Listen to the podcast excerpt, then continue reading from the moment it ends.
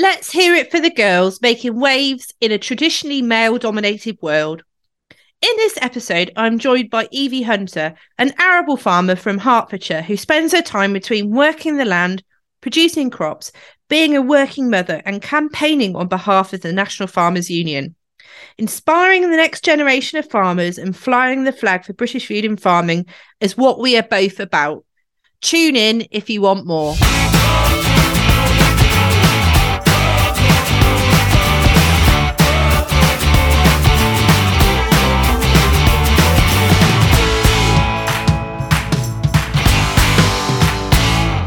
Hello, welcome to the Countryside Kitchen Meets, a food and farming podcast. I'm Milly Fyfe, your host. I'm a mum of two, farmer's wife, food producer, and passionate about flying the flag for British food and farming. Today, we'll be chatting to Eveey Hunter, a Hertfordshire arable contract farmer who is big into multitasking. Then I've got a few time saving hacks when it comes to mealtime preparation and some recipes to share, meaning you can juggle family life with the children and cook a tasty, nutritious meal too. Okay, so let me introduce you to my guest. Eveey Hunter lives in rural Hertfordshire, which ironically falls inside the M25. She helps to manage her family's arable contracting business, and they also run a haulage company too. In addition, she side hustles for two external transport companies and helps prepare farmers for their farm, farm assurance audits. Eveey is the National Farmers Union chairman of the Next Generation Forum, which was set up to give younger farmers within the organisation an opportunity to shape policy and influence areas which affect them. Eveey has a one year old son, aptly named Hunter, and a Cocker Spaniel. And in her spare time, she enjoys cooking, swimming, and going to the gym. I first came across Eveey when she posted some tasty meals on social media that she'd prepared to take to the team out combining last summer. These meals were not your average mobile food deliveries. They looked divine and I'm sure kept the gang fueled up into the night. A mum, a businesswoman, a team player, a leader.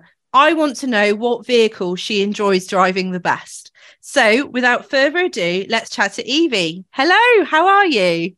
Hi, Milly. That's that's all very kind what you've just said about me. Oh wow, you're very inspiring. I mean, I I, I I followed your career, um, and obviously found you on social media, and you're doing some amazing things. Um, how do you fit it all in? A lot of juggling. I use that word most days. Yeah. Um, yeah, a lot of juggling, prioritizing, making sure that the important farm stuff gets done, and then everything with the baby gets done and then I come somewhere last. mm-hmm. Yeah, I know that feeling. yeah. Uh, and a very uh, a very helpful mum of my own. Um, yeah, couldn't do it without her. oh, I know, I know, absolutely. It's having that support network, isn't it? It really does make a difference.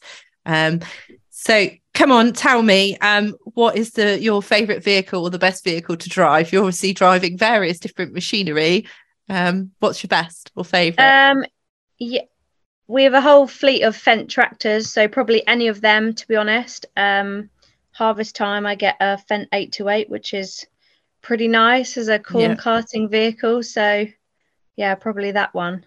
Yeah, yeah. And do you? I mean, obviously, you and I, we're kind of quite used to working in a, a stereotypical man's world. Do you still get odd looks from people when you're driving big pieces of kit or you just sort of take it as it goes?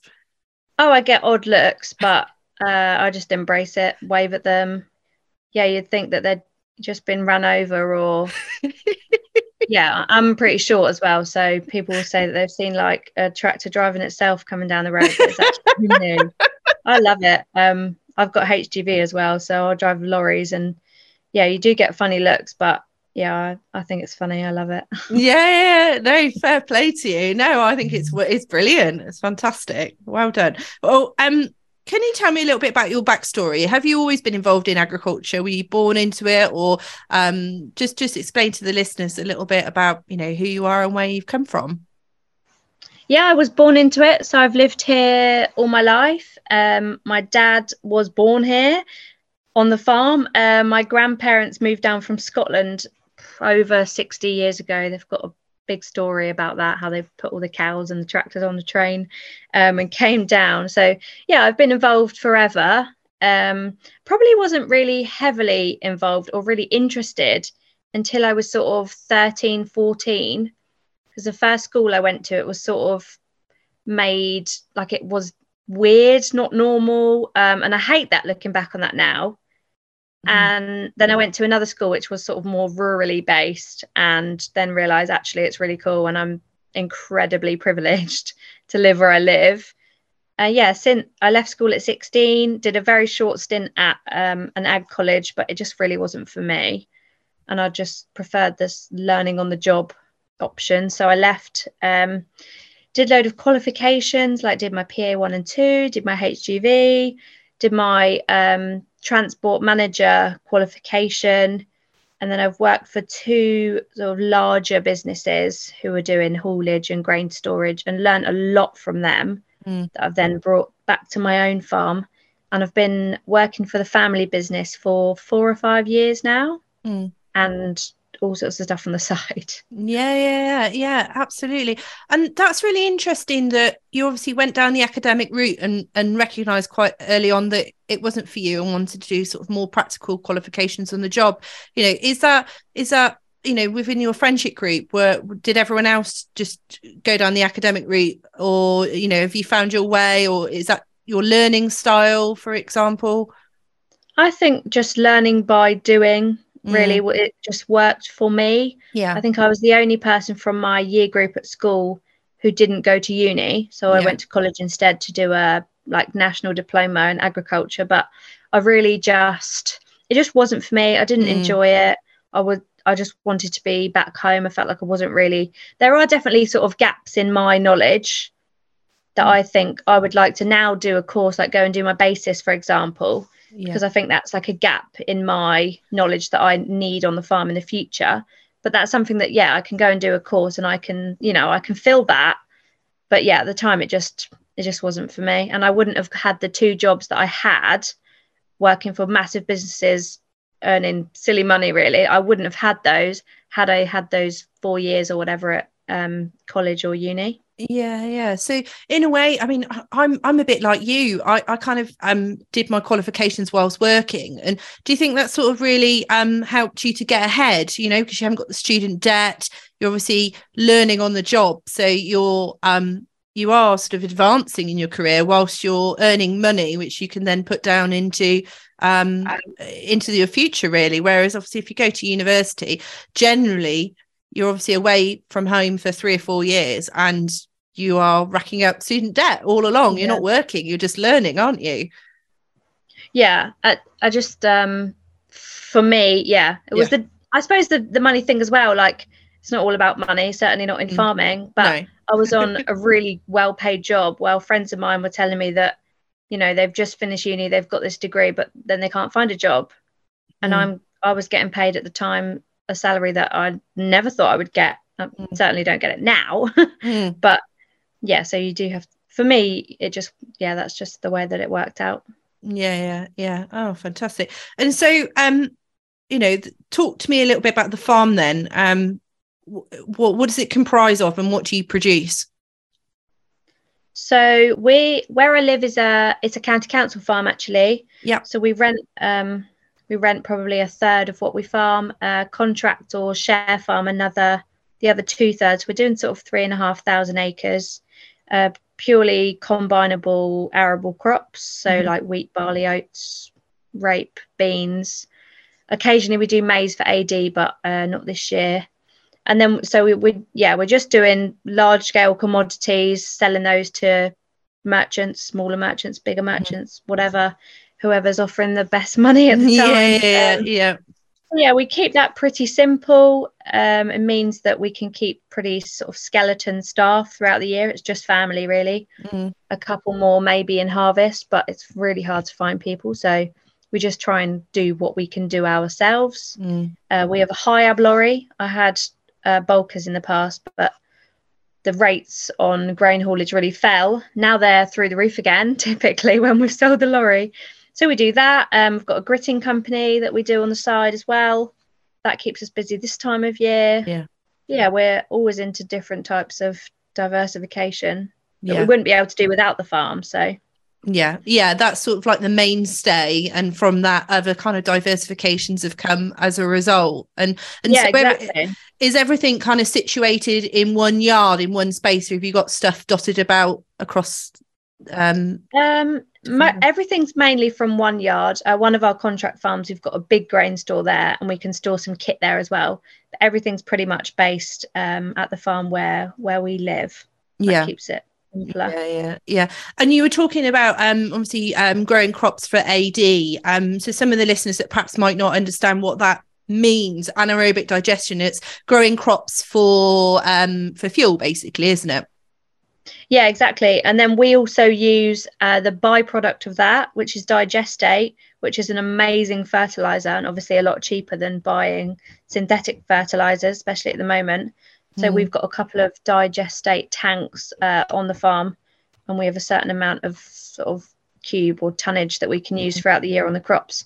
So it's almost like doing circular farming, if you like, when we have maize in the rotation, which is uh, brilliant. Yeah, absolutely, absolutely, and and presumably as well, you're you're really sort of the cutting edge of technology with um, satellite mapping and um, GPS on tractors and things like that, and um, precision farming. I mean, th- those sorts of elements of tech within arable farming is, is becoming more the norm, isn't it? yeah it's amazing really what you can do and how precise everything can be now i think you have to be um, to be ultimately more efficient you've got to know exactly what you put like we only use liquid fertilizer. Also for that reason really just precision to know that everything that you buy is going to end up on your field and not next door or in the hedge. Yeah, yeah, and the water companies are uh, quite keen Yeah, for the, that too. especially where we live. Yeah they're very hot on it Yeah, no, absolutely, absolutely. So, I mean, how do you fit in your Mm. NFU role around the farm, family life, everything else? Because presumably that takes a little bit of time. You know, you're probably going to meetings and events and things. How do you kind of juggle that? uh, again with my mum pretty much i seem to say to her all the time oh mum can i see your diary um, just just planning or sometimes saying no which i'm not very good at Mm, because there's lots of things that you get invited to as a forum chair. So there's forum chair meetings all the time. Um, i can go to any commodity or board meetings or regional meetings and i'll sort of pick the ones that would be beneficial maybe for them or for me to go to. But yeah I definitely sometimes have to say no i can't go to that. Um, and sort of prioritize. But yeah um, definitely very appropriate um, Mm. but yeah i i couldn't do it without my mum yeah. Oh, and I mean, no, fair play. I mean, it is. It's become quite a prestigious role within the NFU, hasn't it? And um, you know, how how did that how come about? How did you become involved in the first instant? I went along to conference with uh, Jamie, a friend of mine who was county chair at the time Mhm. in 2020. He just said like, "Oh, do you want to come along? There's not enough young people." So I was like, Yeah. "Yeah, fine." in Jamie Burrows. Yes. Yeah, I need. Yeah. Yeah. He took me along. Um, he told me he had all these future plans. I was going to be this in the future, and I was like, "Okay, yeah, I'll just come along." Lured in by walkabout and you know. All sorts of the social side Um, of things. Yeah. and I just felt really inspired. Um, I remember in the crops uh, like breakout session, there was a couple of young girls that spoke in front of obviously this whole big room of arable farmers, and I was like, wow, like I want to be like you, like be confident enough to Mm. talk about farming in front of all these people. And then shortly after that, I had an email about the ambassador program from another woman, Roz, who was our county advisor. Mm. And she said, "Oh, you should, um, you know, you should give it a go." So I wrote an application and then did that for a year. Sadly, it was COVID, but obviously that that was amazing, a real confidence boost Mm. to be like a face for the NFU and for the industry. And then sort of that sort of ended, and they started talking about how they're bringing new people into the next gen forum, and I thought, oh yeah, I could do Mm. that. And then they were also doing um, chair and vice chair, and it seemed like no one else really wanted to be chair or vice chair. And I'm always a bit of, yeah, why not? I'll do it. You know, if I'm going to do it, I might as well do it properly.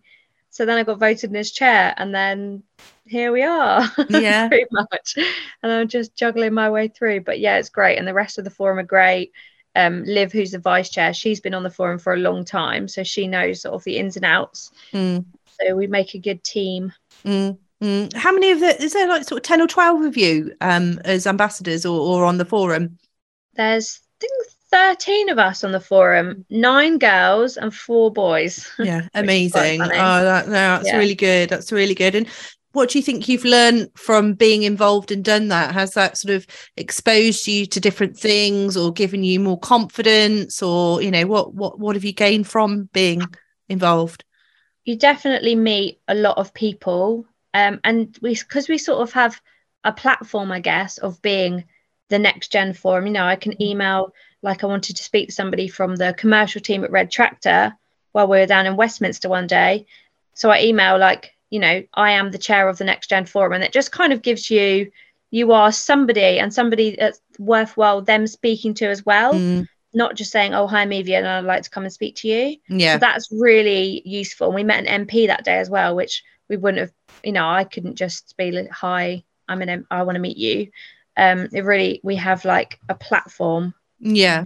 of having um, the NFU and you meet people. I think you just, it does build your confidence, but you have to just be confident to just go and walk up to people, even at like the conference and Mm. just say, oh, yes, I'm so and so. And then, whereas before it might have been like intimidating to just go and speak to anybody. Um, Mm. Yeah, it is a massive confidence boost. Yeah, yeah. Abs- no, I can totally relate because I, I, you know, what what you're saying is, you know, from being involved in that um arena, it, it does open doors, and you are able to then speak. But that's got that's an incredible influence as well because then you are, you know, from from a, a- a young person, you're you're kind of getting to the people that are creating the policy that are like shaping things, and they need to listen to more people um like yourself because at the moment, you know, they're they they've got a kind of a lot of people, a lot of people that are making these rules and policies are kind of quite set in their ways and it's a bit unless they listen and understand how that might impact on different people from different sectors and different ages and different demographics it's it, it's never going to work or it, it's not going to reflect what what is needed. So you know having that influence and that input is incredibly important. So good on you. And uh, you know hopefully you've got lots of others sort of going to follow in your footstep as well because presumably you're only allowed to sort of stay in that role for a certain amount of time Yeah, I think uh, the sort of term is two years, and you can't do more than two. Um, but there's yeah, there's a bit of a shape up within the NFU anyway of how they're running boards and forums and things. So we're having a bit of a sort of changing those sort of rules that might have been in for a few years anyway. Um, so yeah, I'm not sure not sure how it will look in a year's time, but yeah hopefully as long as we're still yeah influencing young people into the industry, that's really the most important thing. Definitely and so what what does the future look like for you what are your ambitions do you want to sort of be the next Minette Batters do you want to kind of you know work your way up the nfu or have you got other kind of priorities at the moment Um. Oh, next Minette Batters is a high one to reach for. I'd like to be as stylish as her. She always Yeah. looks great, doesn't she? yeah Um, yeah, I would like to see sort of what else I could do within um within the NFU, possibly more like a commodity type role. Um, but yeah, I'm not really. I'm not sure really. I've probably got at the minute, and I'll probably just see where it takes me rather than having you know having something a set in stone ambition Mm, because I've sort of got my own ambitions business wise as well. I suppose, of course, I'm always going to be helping to manage the farm Mm. at home, but I'd like to have my own business career alongside it. I've sort of have these small pockets of side hustles of I do a bit of bookkeeping here for some farms and a bit of audit preparation and haulage stuff and all stuff like that. Um, I'd like to do something maybe like in the grain marketing trade. I just think that's so interesting. mm. Yeah, I don't know. I might just fall into something. I know Yeah. people say that doesn't happen, but I think it I think it does in this industry. Yeah, I think, and and again, I'm a firm believer. It's not what you know; it's who you know. And I oh, think in the net in the networks you're exposed to, you know, it you just it's just happen to be in a room and have a conversation with someone, and they make an introduction. So yeah, I like I like the fact that you know you don't necessarily have a plan, but actually just being a little bit kind of relaxed about things as well. Um, but you're making such a difference, and you know, um, I, I look at some of the things that you're posting on on social media, and I'm thinking, yeah, um, you are really inspiring, and you know, I, I, think you know, whatever you do, I'm sure you'll be very successful, especially because you are already spinning the plates. And I think the thing from my advice to you is to make sure that you look after you as well, because if you can't if you're not well or you've got too much going on then you're not going to be able to do all of the amazing things you know um so i always think self-care is a, a huge part or i try to i'm not i'm probably I try my hardest. It is a really important part of of my life. Is kind of trying to look after me because if I'm not well, then I can't look after the kids, my husband, my own business, the farm, and everything else I do. So you know, it's you've, you've got to sometimes be a little bit selfish as well. Yeah, that that's what my um 6 a.m. gym and swim sessions are for. One of those this morning, but that does really like it sets me up for the day, for the week, to be honest. Like I feel really rubbish if I've come out of that routine. Mm, I have to go when, you know, when Hunter's still asleep, and that's really when I can go. And that really does set me up for feeling good for the day. mm, mm. No, for, no, that's a really good routine to sort of um to to to keep at because it is very easy to kind of go, oh, I'm not, I can't be bothered to get out of bed, or you Mhm. know, um, and then and then it, yeah, it's by whereas if you kind of get up and you have that kind of mindset, then then it kind of yeah sets you up for the day, and you can achieve so much more. Um, so let's talk about cooking. I've obviously um alluded to the fact that I saw that you'd posted last year that you'd created lots of meals for the workforce. Um, you enjoy cooking. What are your go-to recipes and meals that that you'd prepare each week? I always like a like a one dish or two dish meal. I'm not one of those like seven pans and you know, especially you say about doing the harvest meals. When I've gone out, driven out there, taken everyone's dinners, brought back, I've got like eight pots to wash mm. anyway. The last thing I want to do is then be washing another load of pots. So something that you can just make cook all day, not to sound really privileged, but in the Aga Yeah, the farmhouse kitchen and you can just you know bung it in the oven on, all day and then you know it'll be a 10 times nicer when you come to it like chili or like sausage casserole Yeah. or do like a fajita chicken thing similar or like mac and cheese just yeah something you can cook up shove into a big dish and then divide it by how many people happen to be in the field that evening or in the kitchen that evening that could be um yeah that, that can be that can range as well yeah, yeah. Well, that that's the beauty of it, isn't it? Because you know people might come in at different times, but you're able to just serve up a bit for them, and then you still got other. It's not like you kind of like cooking up something and you've got to everyone's got to be at the table at the same Oh. time to eat you know? No, It- happens. No. And similarly taking it out to the field and what have you you don't know what what you know if there's going to be a breakdown or you know you're working really late hours and you just got to you know because farming is so reliant on the weather isn't it? And during harvest time you go when the going's good don't you? And you work all night especially when the moisture's right as that saying goes. so yeah exactly. Or if there's a breakdown that probably means there's two fitters there. So i'll always ring just before i'm going to start preparing dinner and be like is anyone else there? Because we always like to feed them if someone else is there you know or if the you know some combine reps come out or something. You know we'll bring them dinner because it's no it's no biggie. But Mm. then you hope that when our combine's broken and someone else's is as well they'll think oh we'll go to the hunters because last time we had this really yummy dinner Absolutely, and they're working late hours as well, and you sort of think, Yeah, well, counts for a lot. yeah, yeah, definitely, it's all part of it, and I think that's what what another sort of um, part of our industry as well. Yeah, we do work hard, we work long hours, but we all look after each other as well. Um, and I think that's super important. So um, yeah, definitely. Yeah, yeah. Well, uh, yeah. Um, I'll, I'll remember that when I'm driving through Hertfordshire and uh, yeah, definitely. call in, call in, absolutely. Um, how can people find out a little bit more information about you? Probably follow my daily ramblings on Twitter. yeah, yeah. So what's your handle? Is, uh, Farmer Eves. Yeah. Fab. Very stereotypical. Um, yeah. I have a farm Instagram as well, yeah. which is JS Hunter Farm. So that's yeah. more like pictures of kit if you're into that sort of thing. like yeah, yeah, yeah, yeah, Well, that's the thing. You got diff- it's like me. I've got different audiences for different things. You know, I do my foodie stuff on one, and I do farm life on the other. And sometimes it crosses over, but I think sometimes it's quite good to kind of know your audience, isn't it? Yeah, that's true. I think mm. Twitter's mm. a bit of a free for all. Well, like you yeah. saw my you know, I post my harvest dinners on there, which some people really think what's going on. Yeah. But I mean, my dad will he normally sort of runs the dryer shed and loading lorries and stuff in harvest. And he'll he'll randomly post like, oh, what's in your lunchbox today? Because if you're going up and down the field all day, like farmers get bored. Mm, so they'll, you know, any random chat that's aside from like what moisture is the wheat, you know they're they're there for. So i like to post a curveball every now and then. Yeah yeah no absolutely. And that's the thing it can be quite repetitive and quite it is alone it can be quite lonely when you're just in a tractor cab all day you know and um just to have that um kind of out that uh, looking at what other people are doing isn't it? It's that like that goldfish bowl isn't it? And and equally oh, those outside of farming get a little bit more of an insight as to what it takes to put food on the table and the man hours that is involved. So I think it's it's hugely important for a lot of ways, a lot of uh, reasons.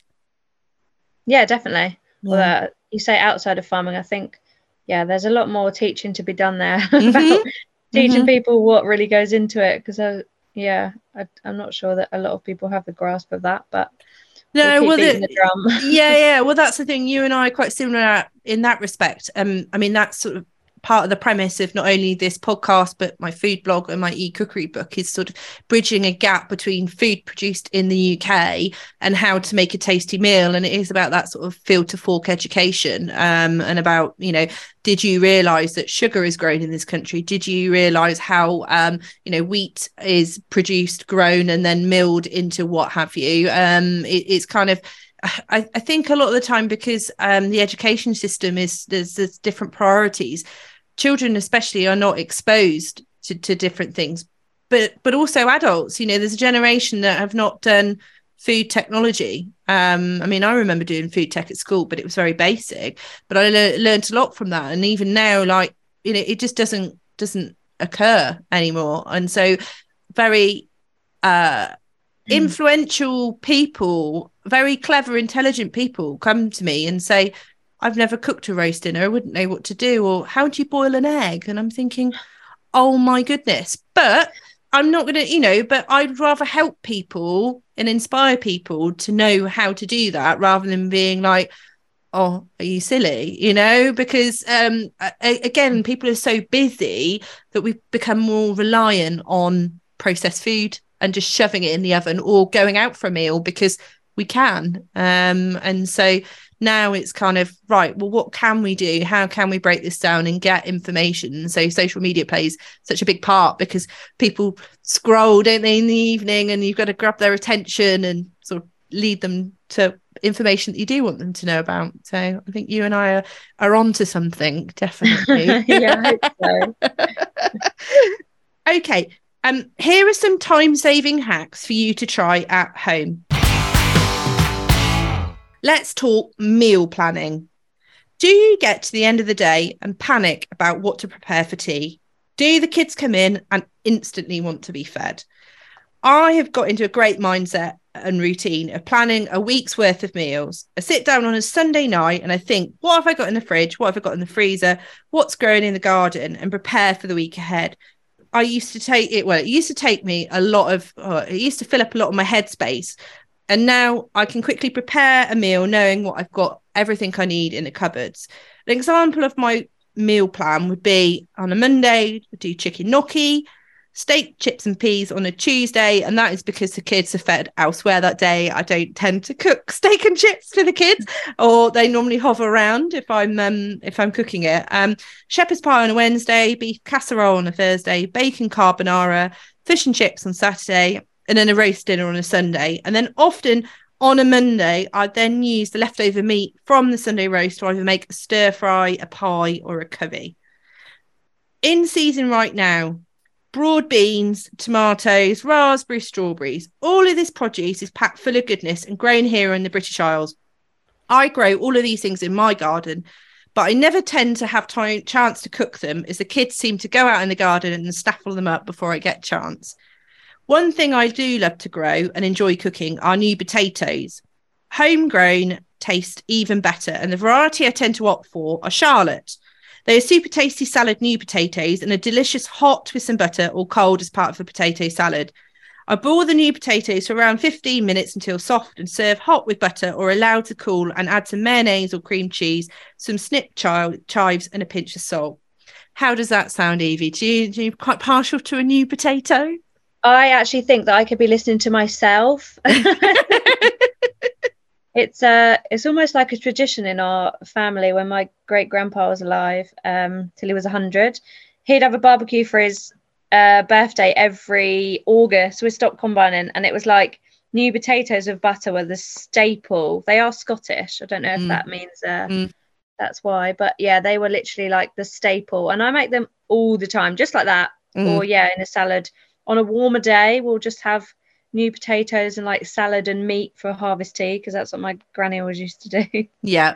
Yeah. Yeah, definitely a, a staple in my house as well. Oh, amazing. Oh, sounds yeah. Well, it is. It, I just can't explain how you know growing your own new potatoes as well are just the difference in the taste. And, and also you know i get my kids down the bottom of the garden and they're digging them up and they're finding the worms and you know and and for me that kind of exposure to dirt and also growing your own as well and then bringing it into the kitchen and then enjoying it is you know for me one of life's simple pleasures. Um but you know just when you know when you are shopping is to kind of appreciate and look for things that are in season. Look for the red tractor logo. Look for um the provenance because actually it not only helps with food security food sustainability but low food miles as well. And you're sustaining people in rural communities. So for me that's a sort of a big part of why I bang the drum really. So um Okay, that's all we got time for today. Don't forget to tune into the next episode of the Countryside Kitchen Meets on the first of each month. You can subscribe on all major podcast streaming platforms and get in touch. Would you like to be on a future episode? How about sponsoring a future episode? Um, it actually costs quite a bit to organize and edit and get a podcast out there. And obviously, it reaches a lot of people. So if you're listening and you're part of a business that would potentially be interested in sponsoring, please do get in touch and want to chat to me about what you do and share some recipes, drop me a line at hello at millyfyfe.com. You can also follow my food blog, No Fuss Meals for Busy Parents, on Facebook, Instagram, and at www.nofussmealsforbusyparents.com for top tips, time saving hacks, and recipe ideas thank you so much for joining me today, Eveey. I've really enjoyed learning more about everything that you do. Um, and I know the listeners will have taken so much from it. So please do keep up the amazing work. Thank you. Thank you for asking me. well, I caught up with you eventually, didn't I? Yeah. We're busy people. yeah, no, absolutely. No, thank you very much. And I hope you can tune in again soon. See you next time. Bye. Bye. Bye.